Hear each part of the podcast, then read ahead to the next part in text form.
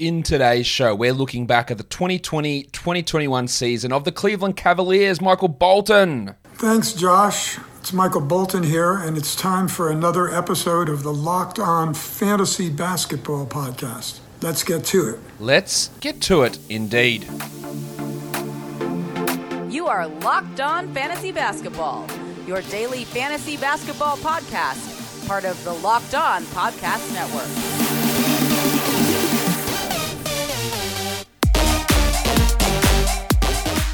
Hello and welcome to the Locked On Fantasy Basketball Podcast brought to you by Basketball Monster. My name is Josh Lloyd and I am the lead fantasy analyst at basketballmonster.com and at Yahoo Sports Australia. And you can find me on Twitter as always at redrock underscore and on Instagram at Locked On Fantasy Basketball. Today's episode is brought to you by Locker Room.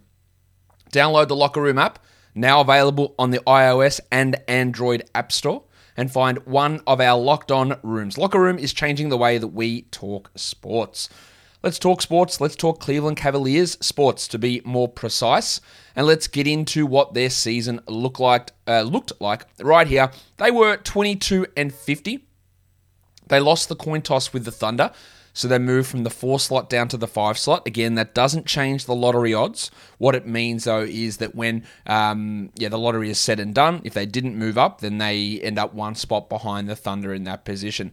They, like the Thunder, were significantly worse than their record would attest. An expected win loss of 18 and 54, so some wins above expectations there. They were 28th in offense and 25th in defense, which is obviously pretty horrible. They played at a really slow play, uh, pace, 25th. And in terms of draft picks, they just have that one draft pick. Pick number five, which you know, obviously may not end up being pick number five. It might be a top four pick, or it might slide down quite a bit, down to pick eight or pick nine in this uh, in this draft. So no second rounders, no additional first round picks. Things don't look particularly rosy for this Cavs team. I reckon that's a pretty fair assessment. They've still got um, guys like Kevin Love under contract for two more years at $60 million combined and he is already 32, 33. Does he just turn 33? No, he's about to turn 33. Uh, that is a horrendous contract. Things, yeah, they're not looking particularly good, and yeah, it, it, could change. They get the number one pick, number two pick in this draft, and things really do uh, move forward for them. But you know, this slides down to pick seven, pick eight. Mm, not in a great spot because the players they got, they're okay, but there's no, you know, no real budding. I don't think superstar on this squad. Let's have a look at the free agency situation. The big one they have to deal with is Jarrett Allen, who's a restricted free agent. They will bring him back almost no doubt. He will command, I would expect, 20 million a year. Um, you might think that's an overpay, and I understand that. He played very well after coming across and then had a concussion and struggled after that. Now, how much of that is to do with the effects of that concussion, I don't know. I'm not going to discount that impact. It has to have some sort of impact, I would imagine. But they need to bring him back. They need to get him in playing 31, 32 minutes a night, and they need to you know, see what he can provide. He's just turned 23. So you know, I think a four-year, eighty million dollar contract. While they're they're under some real salary cap stress for sure, um, they are in a position where that they they can't afford not to bring him in. They made a great move to get him for sure. There's there's no doubt that bringing him in was a fantastic move in that James Harden deal. Just sort of chiming in and goes, eh, "We'll take someone. We'll take someone if you don't mind." Um, and they got a real bargain on that one, but. Know, that, that is a lot of money. And then you're going to have the um, Collin Sexton is extension eligible in the off season as well. So whether they commit to that remains to be seen. Um, and that will make things pretty interesting. Now, Allen's restricted cap hold is 11 million. He's going to get more than that per season, I guarantee. Maybe he only gets 18 million, 17 million, but he's getting more than that 11 million. And they don't have much in terms of coming off the books. Matt Dellavedova is an unrestricted free agent. And that's really it. None of the other contracts which are big are coming off the books here. You've got you know, Dotson's $2 million, which is non guaranteed. Dean Wade's, Lamar Stevens, Mfiondu Kabengele, they're all non guaranteed but under 2 million. Isaiah Hartenstein's got a $1.7 million player option, but everyone else is locked in. Two more years, $20 million for Larry Nance. One more year and 13 million for Taurean Prince. Two more years, 15 million for Cedi Osman, plus another 7 million non guaranteed at the end of that. Um, and then you got the, the young guys like Garland and Sexton. As I said, Sexton extension eligible, and he is going to be getting you know twenty plus million a year uh, if they do sign that extension. Don't don't be surprised if that's you know four eighty five, four ninety, or something like that. So that's going to really have some issues in terms of where they sit salary cap wise and locking themselves in.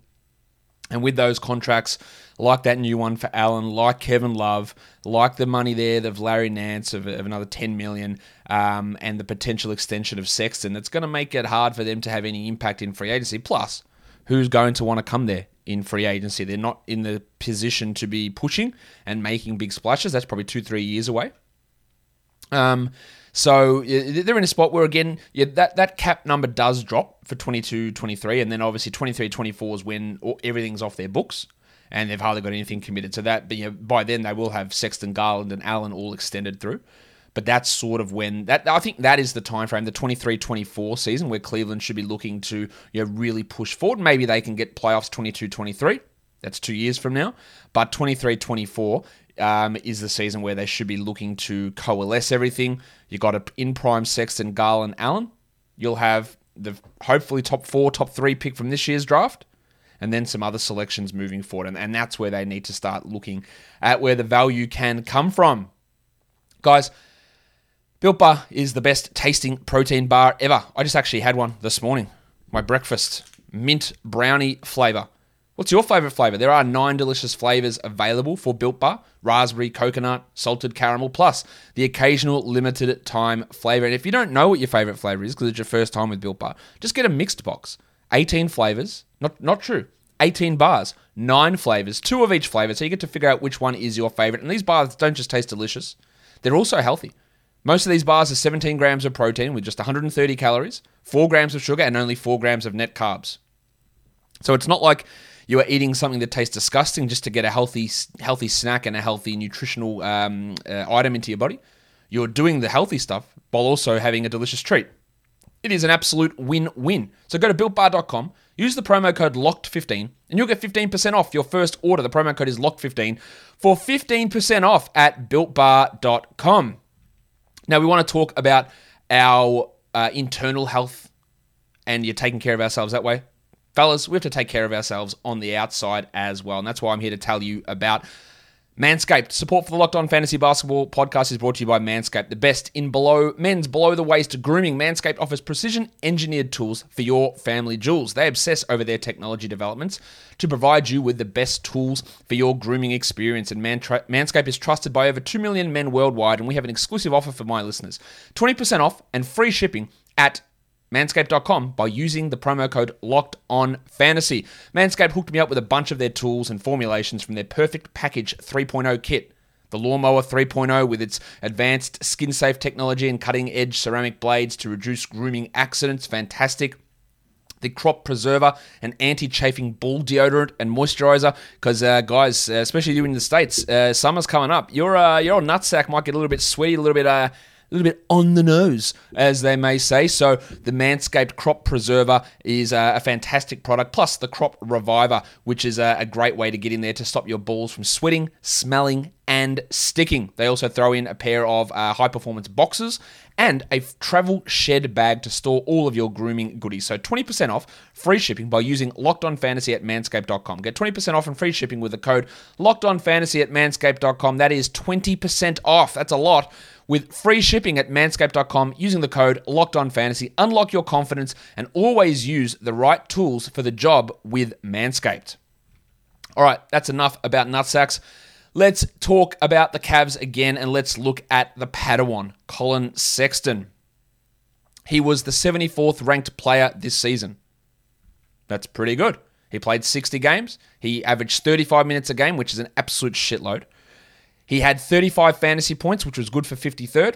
He was 74th in category leagues, and the ADP was 97. Now, this is a guy that I've been critical of in the past, for sure, especially from a fantasy perspective, because of his inability to do much else apart from score. And I'm still not really sure where I sit with Collin Sexton as a long term NBA player, prospect. Um, I, I, I, don't, I don't know. I'm still, um, I'm still on the fence. There is absolutely no denying that he is a very good scorer, a really good scorer. He averaged 24 points per game. and he does it efficiently 57% true shooting. But that true shooting was much higher earlier in the year, and it did start to drop off. 48 from the field, 82 from the line, 37 from three. He still doesn't take anywhere near enough threes. 4.4 threes per 38. Oh, sorry, not even per 38. 4.4 threes per game is not very much at all. His mid range shooting was pretty good, 44%. That's a career best for him in these three years. But he doesn't rebound. He's in the first percentile for defensive rebounding. And that backcourt of Garland and Sexton is horrendous at rebounding, like absolutely horrible. His assist rate did improve, but it's still he's he's not a point guard. He's a shooting guard, but his assist rate did improve. He doesn't get steals really. He doesn't get blocks. His uh, EPM was a negative zero point six. It's not a particularly great number. His Raptor um, was you know, negative 2.4 because of defensive deficiencies, which again is an issue in, in that backcourt, especially. His LeBron was a negative 1.13. That's a tier 6 problem or tier 6 player. That's not very good. He averaged, I should do, do this, 24 points, 3 rebounds, 4.4 assists, 1 steal, 1.6 triples. That's that's okay. Look, that's pretty good. But the way he was able to have moments of being a top 50 player, which he did during the season, was by shooting 50 plus percent from the field. The low volume of threes is a concern. 1.6 is not very much. It's actually well below average in the NBA. Well, for you know uh, a, a sample size of fantasy contributors. The steals, they're marginally above average. The rebounds are really poor. And the assists are okay, but still not particularly good. The free throws are great, and he got to the line a lot. That was a huge, huge win for Collin Sexton this season.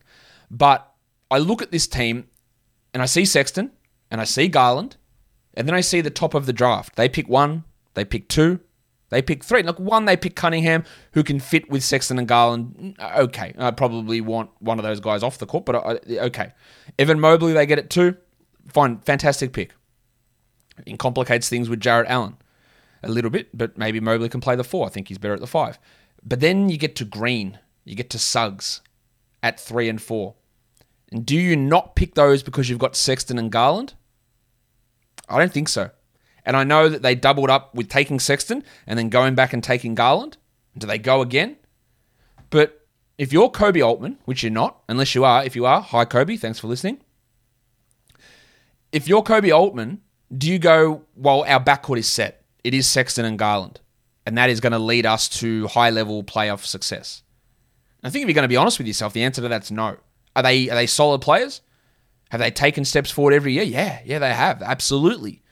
But does it preclude me from taking a top three draft talent who is a better prospect than both of those guys and could develop into the best player out of that group? I don't think you do. And that, that's an issue. Sexton's usage was 31%. That's really high, quite obviously. I don't know whether you want your team to have him having that level of usage as you move forward. So while I can look at this and go, you know, the three point shooting, not the percentage, but the attempts might improve, I'm not convinced on that. I am looking at the usage and going, I don't think that he remains a 31 usage guy through his career, which does hurt his overall fantasy value. Can he be a top 50 guy? Uh, yeah. Yeah. Will he continue to push into top 30, top 20? I'm not as convinced with that.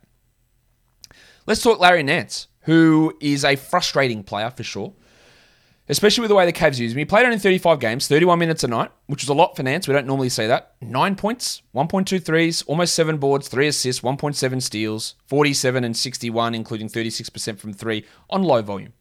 He averaged 27 fantasy points, which is outside the top 100, but 84th in category leagues, which is an ADP of 124 was fine. But we saw this, and we've seen it so many times. He, he gets injured, but when they play a healthy Kevin Love next to Jarrett Allen, or in the past, Andre Drummond, Nance would play 25 minutes off the bench and he'd be useless. It helped that Kevin Love played two games and then missed three months with a calf injury. And then Andre Drummond didn't play for a big chunk of time. And then it was Allen and Nance, and then Nance himself got hurt. That helped overall Nance's production. He's 28. He absolutely does not fit with this team in terms of timeline, but he is the leader of this team. Now, you can say Sexton's the best player, or you can tell me Allen's the best prospect, or Garland's going to be the star, whatever. Nance is this team's leader. So that is the value that he has, which means that he probably sticks around. And it means that he probably gets minutes in the rotation, despite being a guy that, if they were going to look at it from a purely basketball perspective, on court production, he's not quite there. His value in category leagues comes almost exclusively from those high steal numbers, 1.7 per game, which is 97th percentile in the NBA. He had a, a, really good positive EPM defensively, and overall, his advanced numbers were were strong as well. His you know, Raptor defensive numbers were great. His Raptor total number was pretty good.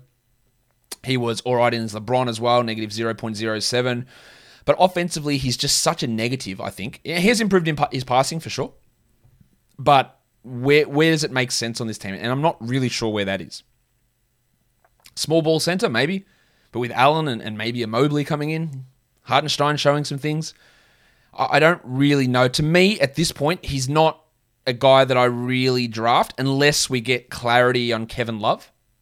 And I do not trust Kevin Love for a second for next year at all.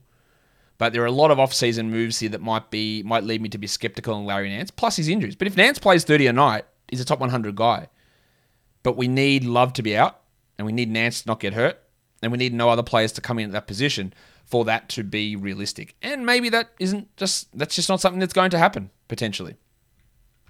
This is the next guy that I'm most excited to talk about. That's Darius Garland. To be honest with Darius Garland, he was bad last year, but there were a lot of factors with that.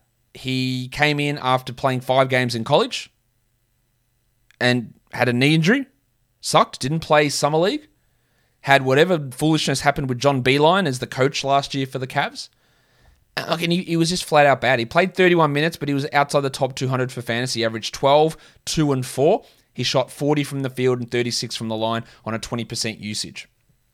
This year, he was the 84th ranked player. He averaged 17, 2, and 6. Actually, it was 84th even correct. No, 85th, sorry. He was 78th in points leagues. He played 33 minutes. 17, 2, and 6. He averaged 1.2 steals, which is a big jump up. He went from a true shooting of 50% to 55%, so still room to improve. But over the last two months is where I'm even more impressed. 42nd ranked player, 19, 3, and 7. 1.4 steals, 58 true shooting on 26 usage. I think, I think he's the best prospect on this team. I think he's better than Darius, uh, than Collin Sexton. He's 21. He's it's only a year younger than Sexton, but he's only 21. I think that he can, look, maybe he tops out as a 20 point per game player, but his ability to up his usage, up his efficiency, improve his passing, and improve his defense, which, which is still not very good, but improve his defense, he is the guy that if I'm building around one of those two guys, and this might be controversial to plenty of you, he's the guy that I'm building around. 40% three point shooting, very good assist numbers, solid steal numbers. Doesn't finish at the rim well, really, at all. 56% is not particularly good. True shooting 55 is okay. His advanced numbers are all right without being very good. Negative 1.2 Raptor, but again, that, that's better than Collin Sexton. His LeBron was uh, basically the same as Sexton, just a little bit below 1.2, 1.13. And his EPM is about the same as well. The problem with these two guys together is size and absolutely no ability to rebound. Both guys in the first percentile for defensive rebounding.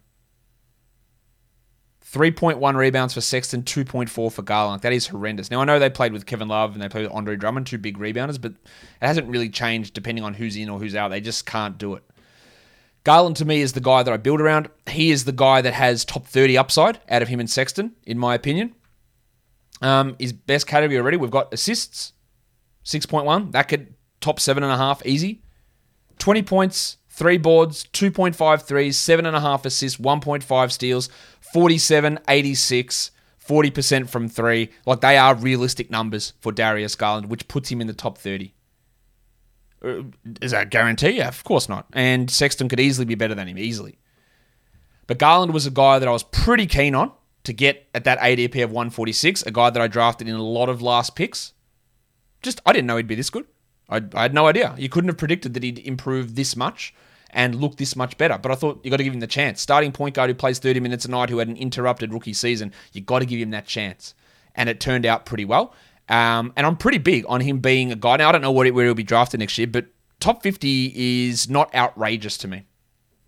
He probably won't be drafted there, and I almost wouldn't draft him there, but finishing top 50 seems like a, a really, really large possibility. So I'd be pretty excited about uh, getting him in drafts and see what seeing what happens. RockAuto.com. That is the place where you go to buy parts for your car. Why would you go to your local local chain store like an Advance, for example? They have the Delphi FG1456 fuel pump assembly for those of you who know your Delphi products for a 2010 Honda Odyssey. It's $353.99 at Advance. At Rock Auto, it's $216.79. That is a whopping difference. That's almost 50% price difference. Because at rockauto.com, the prices are always reliably low, and they are the same for everybody, from professionals to do it yourselfers. Why would you spend up to twice as much for the same parts? Go to rockauto.com right now and see all the parts available for your car or truck and write locked on in their How Did You Hear About Us box so that they know that we sent you. Amazing selection, reliably low prices, all the parts your car will ever need. rockauto.com. Bet online is the fastest and easiest way to bet on all your sports action. The NBA playoffs are in full swing, and you can track all of that action at Bet Online. So get the latest news, odds, and info for all of your sporting needs. Major League Baseball, the NBA playoffs, the NHL playoffs, and all of your UFC action. Before the next tip off, head to Bet Online on your laptop or mobile device and check out all the great sporting news, sign up bonuses, and contest information. Speaking of sign up bonuses, if you use our promo code Locked On, you can sign up today and receive a 50% welcome bonus on that first deposit. Bet Online are your online sportsbook experts. Let's get into the rest of the players now on the Cavs. Jarrett Allen played 63 games. He averaged almost 30 minutes a game. Remember, he did start the season for the Nets. He came off the bench and then was pushed into the starting lineup, rightfully so, pretty quickly.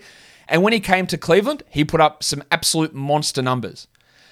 Then he got concussed, and then things went pretty pear shaped. But to be to be honest, they started to go a little bit pear shaped a, a bit before the concussion, but they really dropped off at the end of the year in terms of where he sits. You know, 32 fantasy points, that's 75th.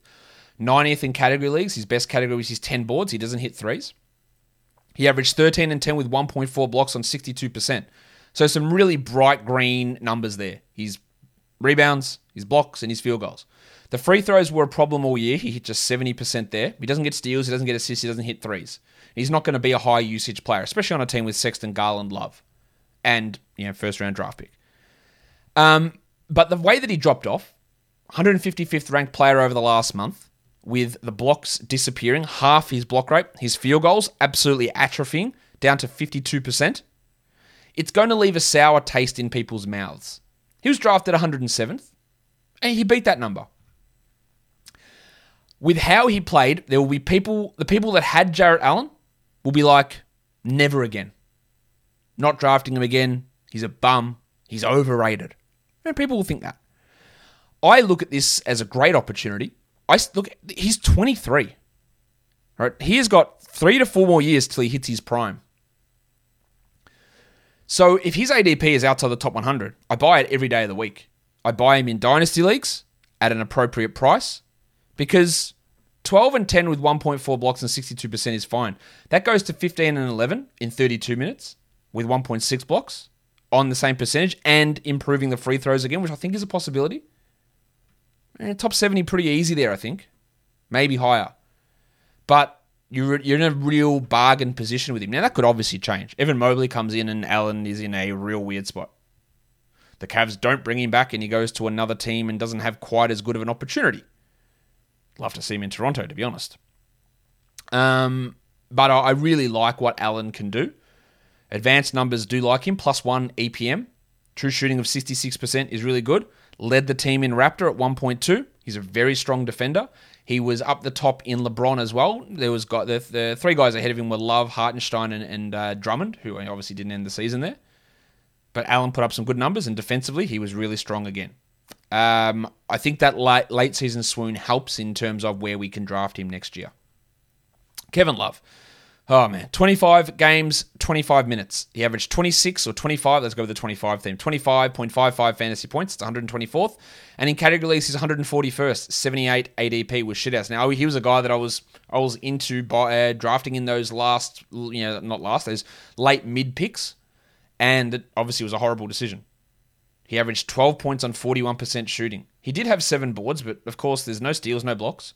The assists never eventuated, which we thought he could push to four on this team that yeah, did lack some playmaking, and he just couldn't stay healthy. He couldn't stay engaged. A lot of questions um, asking about Kevin Love and know, does he get traded? How do the Cavs get off him? Unless there's a stupid team out there They cannot get off him unless they dump assets. And I don't really see the point of that for this Cavs team. They just need the assets. So unfortunately, Love's going to be hanging around this team unless he says, "Look, I'm owed sixty million dollars. Just pay me five million and get me out of here," which is a wild move. But he's a guy that does prioritize mental health. We know that. And if his mental health is in such a precarious state in Cleveland that he says, I've made $200 million or whatever it is in my career, I, I just need to get out of here.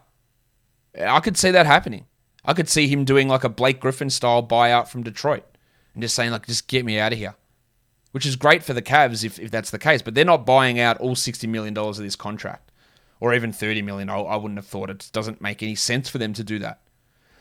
So his future is really precarious. Do we ever think he's getting back into the top 100? No, no, no, no way. I don't think so. The shooting's not there. The interest isn't there. The body's not right. He's old.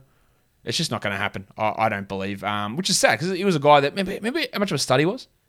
He's a top five fantasy player for years. This was the worst year of his career, I would say. Um, his LeBron was still pretty positive defensively and offensively, it was good. His Raptor wasn't quite as good, and his EPM was all right. But yeah, he did have some. Um, he had some struggles. Obviously, played two games and then didn't come back until like April, really full time, and, and had some really solid games uh, for a little stretch there. But I would suggest that Kevin Love's time as being an impactful fantasy guy is over. The artist formerly known as Taurean Prince, 41 games, 22 minutes. Averaged 19 points outside the top 215 in both categories and points leagues. His best category was his free throws at 85.5%. 40 from the field, he's just a very bad shooter in general. But interestingly, he hit 40% from three and 40% from two. Hmm. One and a half threes a game, but no steals. Blocks were okay. Low rebounds, low assists, low scoring, 22 minutes. Got hurt again. Ankle injury ended his year. Um, he's one of those players again that people will uh, give multiple chances to. I remember last season, 1920, before the year, when he went to Brooklyn. Oh man, Taurean Prince, I'm in. I'm drafting him top 100. And I was like, no, I don't think so. Um, and that's because he had like a couple of games in the preseason where he shot 75% from three. And then this year, when he was traded from Brooklyn to Cleveland, oh man, he's going to get so many minutes. He's going to just thrive there. He's a guy that I'm picking up. And again, I was pretty much like, no, he had that one really good stretch at the end of a season in Atlanta, then was forced into a larger role the following year, shit the bed, and has been bad ever, ever since. He is a useful rotation NBA player, but that's really about it. Doesn't finish well at the rim. 47% is a horrendous number. His mid range shooting is terrible. He's not a good defender, despite giving the impression of being a good defender. He's got the dreadlock effect, where if you run out there and you act super fast and your hair flies around, it makes it look like you're doing better defending than you are, almost like a Russell Westbrook, although he doesn't have the, the dreadlocks, obviously, but just very fast twitch movements make you act like you seem like you're a good defender. And Prince has that, you know, um, my hair's flying all over the place, so I must be impacting things. It is not a good defender. And he struggles offensively, so I don't really know what he's bringing that's positive. I don't have much faith for Taurean Prince, to be honest. Let's look at Cedi Osman, who literally was the worst player, in, or one of the worst players in the NBA at the beginning of the year. He still somehow played 59 games and 26 minutes a night, but he he was taken out of the rotation at one point, and injuries forced him back in. 21 fantasy points, top 200, that is. 236th in category leagues. But what he was really able to do, he was drafted 138th in some leagues, amazingly. What he was able to do is at the end, when Garland and then Sexton got hurt, he came back in. His usage went up. His minutes went through the roof. He handled the ball a lot and it worked okay. Now the shooting is is just piss poor. 37 from the field, 31 from 3. He averaged only 0.9 steals, but the 3 assists and 10 points is what gave him any semblance of usefulness this season. But we have to remember that before the end of the year, like he really really struggled. His advanced numbers are fairly poor. His EPM is terrible. His LeBron is really bad as well. His Raptor is negative on both offensive and defensive. Negative 3.3 is, is quite poor. And with yeah, the potential of another wing coming in, maybe a Jonathan Kuminga, with the uh, presence of Isaac Okoro, there's no future for him on this team as any sort of long term um, prospect. He is, you know, got $15 million guaranteed left for two more years, so he's going to be around. He's not particularly old. He's 26. But he's ha- he had his opportunity. And he's one of those guys when you talk about fantasy value and you look at him and you go, this is the season for Cedi Osman. Everyone's out. Every, no one's there. He's going to be the starter. They're going to give him minutes. And he couldn't succeed in that role. So the, he, it's never going to happen again for him in that situation. And I think that's exactly where we are here for Cedi Osman. Let's talk Isaac Okoro, who played 67 games, almost every game, 32 minutes, so minutes weren't a problem, but production was. Yahoo points 19 per game, category leagues 267th. His best category was steals, and it was under one a game. His worst category was rebounds. And again, you put Sexton, Garland, and Okoro out there, and none of them can rebound. That's a real issue. 42% shooting for Okoro, 73 from the line. He hit 29% of his threes. Um, now, he had some moments at the end of the year where people were getting excited about him. He had this six game stretch of double digit scoring, which was preceded by another six game stretch. So 12 out of his last 13 games, he scored in double digits, and that there is no denying that. The problem is, is he had one block in his last 20 games. His steals, he had three blocks in his last 10 games, or three steals in his last 10 games. He did have some decent rebounding games, but remember, these were games where Sexton was banged up, where Garland was out, where Love was out, where Nance was out. And yeah, he, he showed improvement for sure. 20% usage plus in five straight games to end the year. Efficiency never hit over 43% in those games. His true shooting never went over 51 in those games. So that was a real problem. But he was able to make out with some sexy lines 22, 10, and 4, 15, 6, and 6, 17, 6, and 5. The advanced stuff hated him this year. Like it wasn't, it didn't look good at all in most cases. Negative 3.6 EPM is really bad. Negative 4.3 Raptor is bad. Um, negative 3.57 LeBron is, is honestly horrible. But he is a rookie, obviously, who is just 20 years of age. So he is going to improve. The, the, the query I have with him is again, he's a guy that when he came in from college, the fantasy stats translated horribly. Great defender, but shooting is bad. Good passer, but assist numbers are bad.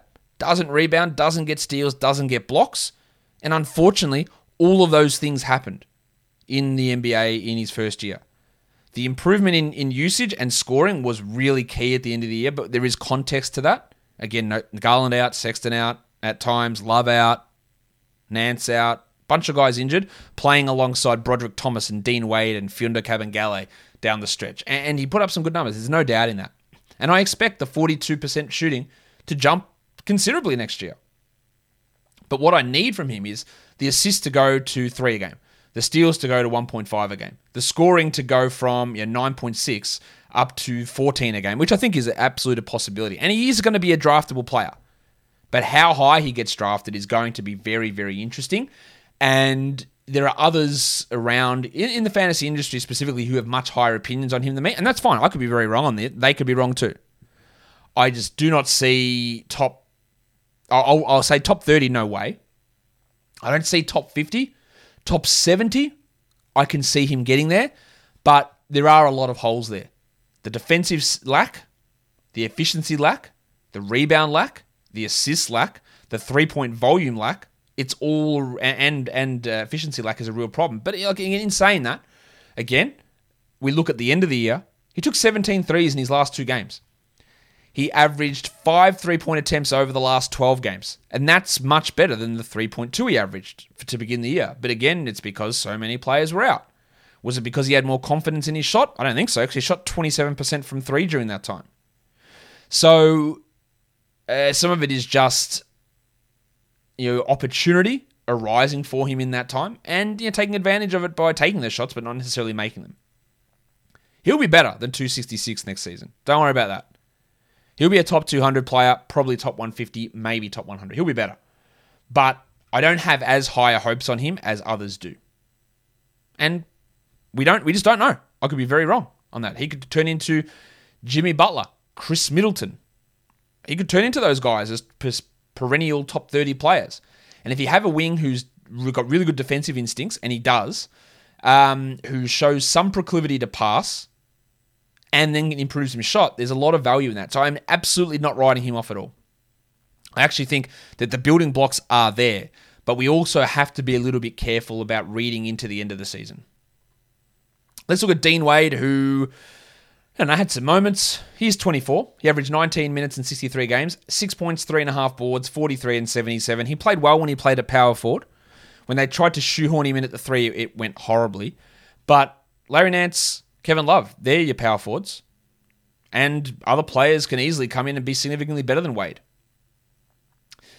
He's, you know, advanced numbers wouldn't tell me that he's a guy that you need to be you know, hugely prioritizing. Nothing there makes me go, "Oh, that's great." LeBron, EPM, Raptor are all pretty low. He had some moments in fantasy with injuries for sure, but he just goes back to the back burner for next year. Don't know why Yahoo lists him as a point guard, but he is a 6'10 power forward uh, slash center. I mean, and the Cavs you muddied it up by playing him at small forward as well.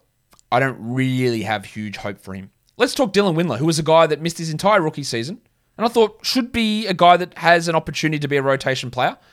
But let's be fair, um, he wasn't very good. Injury ended his season again, another knee problem, and that is a massive red flag. He's going to be 25 by next year, and he's played 31 NBA games. Five points, 44% shooting, 33 from three. One of his big you know, selling points was excellent three point shooting, very good rebounder with some okay defensive stats. That hasn't really translated across yet. His advanced numbers were pretty poor, generally across the board negative Raptor, negative EPM, uh, negative LeBron. Nothing particularly encouraging there. And the age factor is a real worry to me. And the knee, consistent knee problems. And I and I, don't think JB Bickerstaff's the future of this team in terms of a coach, but Bickerstaff doesn't have that trust there. Prince, Osman Okoro, all ahead of him. Nance, Love, Wade, all ahead of him. Don't I don't really I, I liked him and I thought there was an opportunity for him this year. Didn't grasp it. Uh, I'm out. I'm in on this bloke though. Isaiah Hartenstein was waived earlier in the year by the Rockets, foolishly picked up by the Nuggets, uh, waived again. Oh, actually traded, sorry, I think, and then ended up in Cleveland. He just turned 23, played 46 games, 12 minutes. And these numbers don't blow you away. Five points and four rebounds, but it's in 12 minutes. Yeah, per 36, you're talking 15 and 12 with 2.4 blocks on 55 and 65% from the line. He hit 33% of his threes on, albeit an absolutely minuscule amount. But this is a dude who, when he plays, shit happens. 15 fantasy points, 315th in category leagues. So they're not great, but he's in 12 minutes a game. His EPM was pretty strong. His Raptor was third on this team, or actually second on this team, behind Jarrett Allen. His LeBron was second on this team, behind Kevin Love. The problem you have there is that he's behind Kevin Love. He's behind Jarrett Allen. He remains to me just a name that we have to watch because the numbers that he puts up continue to be impressive. I don't know that he can ever get a large enough role for it to make a difference. But in a deeper dynasty league, we have to pay attention to him. We don't have to pay attention to Damyean Dotson. He had seven points per game in 20 minutes. He's 27 years of age. His reputation is as a shooter, and he hit 29% of his threes. He'll be pretty lucky to find himself in a rotation role for this coming season. And these last guys, there's not even any sort of interesting player we need to look at. Lamar Stevens, 40 games, 12 and a half minutes. Did okay at times, showed some flashes, and probably deserves to stick around as an NBA player, but shot 16% from three. Steals and blocks are fairly low. Well, the steals not too bad in the minutes he played. Um, and I don't really think that he's any sort of solid player. Matty Dellavedova, averaged four and a half assists somehow in just 17 minutes, and this is what Delly can do, but he just cannot shoot anymore. I would be pretty surprised if Delly lasts too much longer in the league. He's an unrestricted free agent. I think he's uh, missed nearly all year with a concussion slash appendicitis issue. I think he might be out. I think his career might be done and come back to play in Australia. Broderick Thomas, Played for Houston to begin the year, ended up in Cleveland. Nothing he did made me think that he is an NBA prospect. Really, averaged you know nine fantasy points per game, uh, four real life points. Nothing particularly exciting there. Mfiondu Kabengele is interesting in the way that Hartenstein's interesting. He's actually a little bit older than Hartenstein, but started in uh, the Clippers, went to Sacramento, waived, then came to Cleveland. Averaged two and a half points with 0.3 blocks. But he is a guy, again, that if for some reason he's forced into a larger role, he does have some fantasy relevance.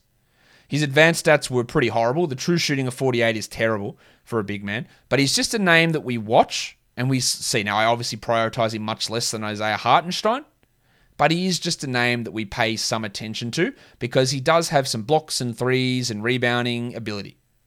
But I'm, I'm not convinced. Let's go to your questions now on the Cavs. Ross says, to what extent is it worthwhile for the Cavs to look to move Kevin Love? Is it worth it for the Cavs to give up a pick to a team like the Thunder or the Magic to absorb the contract as they rebuild? No, because the uh, again, it's sixty million dollars. You have to give up a lot to get rid of him, and like, what's the point? What's it turning you into? You're giving up an asset when you're still trying to build assets and build young players. I, I don't honestly think that that's the point. If you can negotiate a Blake Griffin type buyout, sure, and it's a lot of money to be paying Kevin Love, but you don't give up assets to give off him to, to get off him. Lillard Loster says they trade Sexton. I think that's a distinct possibility. Just because, again, I'm not convinced of the Sexton Garland pairing. You get Green, Suggs, Cunningham. Where does Sexton fit there? Sexton's role is probably best suited to being Jordan Clarkson off the bench, former Cav, Jordan Clarkson. Not 35 minute, 31 usage lead scorer on a team type player. I could be very wrong on Sexton. I just think there's too much lacking in his game to be that guy. Um, can Sexland take another step forward, t- taking Trout says? Garland, yes. Sexton, I'm not really sure what that step forward is, but yeah, there's no reason that he can't, but I'm not convinced. But Darius Garland, yeah, for sure. Um, Leo Banagas, is Okoro fantasy relevant in the future? I talked about that already. Uh, I, I think there is some relevancy there, but I wouldn't say it's necessarily too high. I know this bloke's super scare has been asking about this question in multiple pods. How do you rank their Kevin Porter Jr. trade? Now, obviously, they traded away Kevin Porter Jr. for a fake second round pick, so they got rid of him for nothing. And on the surface, we look at what cousin Kev did in Houston, and we can like roast the Cavs and say, "Oh, you gave away a player. Look how good he is now." But that is absolutely not what happened. Like Kevin Porter Jr. has a myriad of off-court issues. Right? Myriad. So myriad means a lot, a varied amount, a lot. He had off-court issues. He was didn't play his full year in college at USC because of an off-court suspension. Came to Cleveland, obviously shit going on behind the scenes. Arrested in the off-season, drug possession, firearm possession, I believe as well. Came in, didn't play for the Cavs at all for personal reasons, whatever that was. Then you have chucked food at assistant coaches and the GM in the locker room because someone took his locker, which okay is a shit thing to do, but handle it better, my guy. And that's the story that we know. Like, what else happened there? And for a Cavs team who you know is obviously prioritizing um, culture, locker rooms, personalities, and the fact that, that they got literally nothing back in a trade means to me that nobody wanted Kevin Porter, or the counterpoint to that is is they said we really care about this guy, but he actually hates being in this organization and there's no one here he can connect to. But you know what? John Lucas, assistant coach in, coach in Houston, can be a guy that gets through to him. Let's do what's best for this guy on a personal level to develop him as, as a person, to mature him, which helps bring out his basketball talent. And if we have to take an L on that, so be it. But we do it because we care about the guy. Let's send him to Houston just Houston, just take him because we want the best for him. We want we don't want him to end up in a situation where he is bankrupt or in prison or worse, dead. And I'm I am putting those words out there because I, I haven't heard, and that's Cleveland hasn't said that, but this is how I can see that thinking going. Is they've just said we want to look after this bloke who's got into legal trouble, firearms, firearms and drugs, is now assaulting members of his you know, management team or our management and coaching staff and other players and had multiple of these issues that, and other stuff we don't know about. They said, dude, we just need you to get right and feel comfortable, and the basketball secondary. So while it looks like a huge L to trade him, I actually think it's a massive W for the Cavs to do that as an organization to take care of this bloke when we don't know everything else that went on behind the scenes. And they were actually, I think, doing the thing that was the best for him in the long term, which might come as a cost for them, but that is a pretty admirable thing to do. Now, let me know what you think about that, and maybe that takes complete bullshit. But yeah, that's how I view it. Anyway, follow this podcast, Apple Podcast, Google Podcast, Stitcher, Spotify, and on the new Odyssey app. On YouTube, hit the thumbs up, drop your comments, ring my ding a ling a bell, guys. We are done here. Thank you so much for listening, everyone. See ya.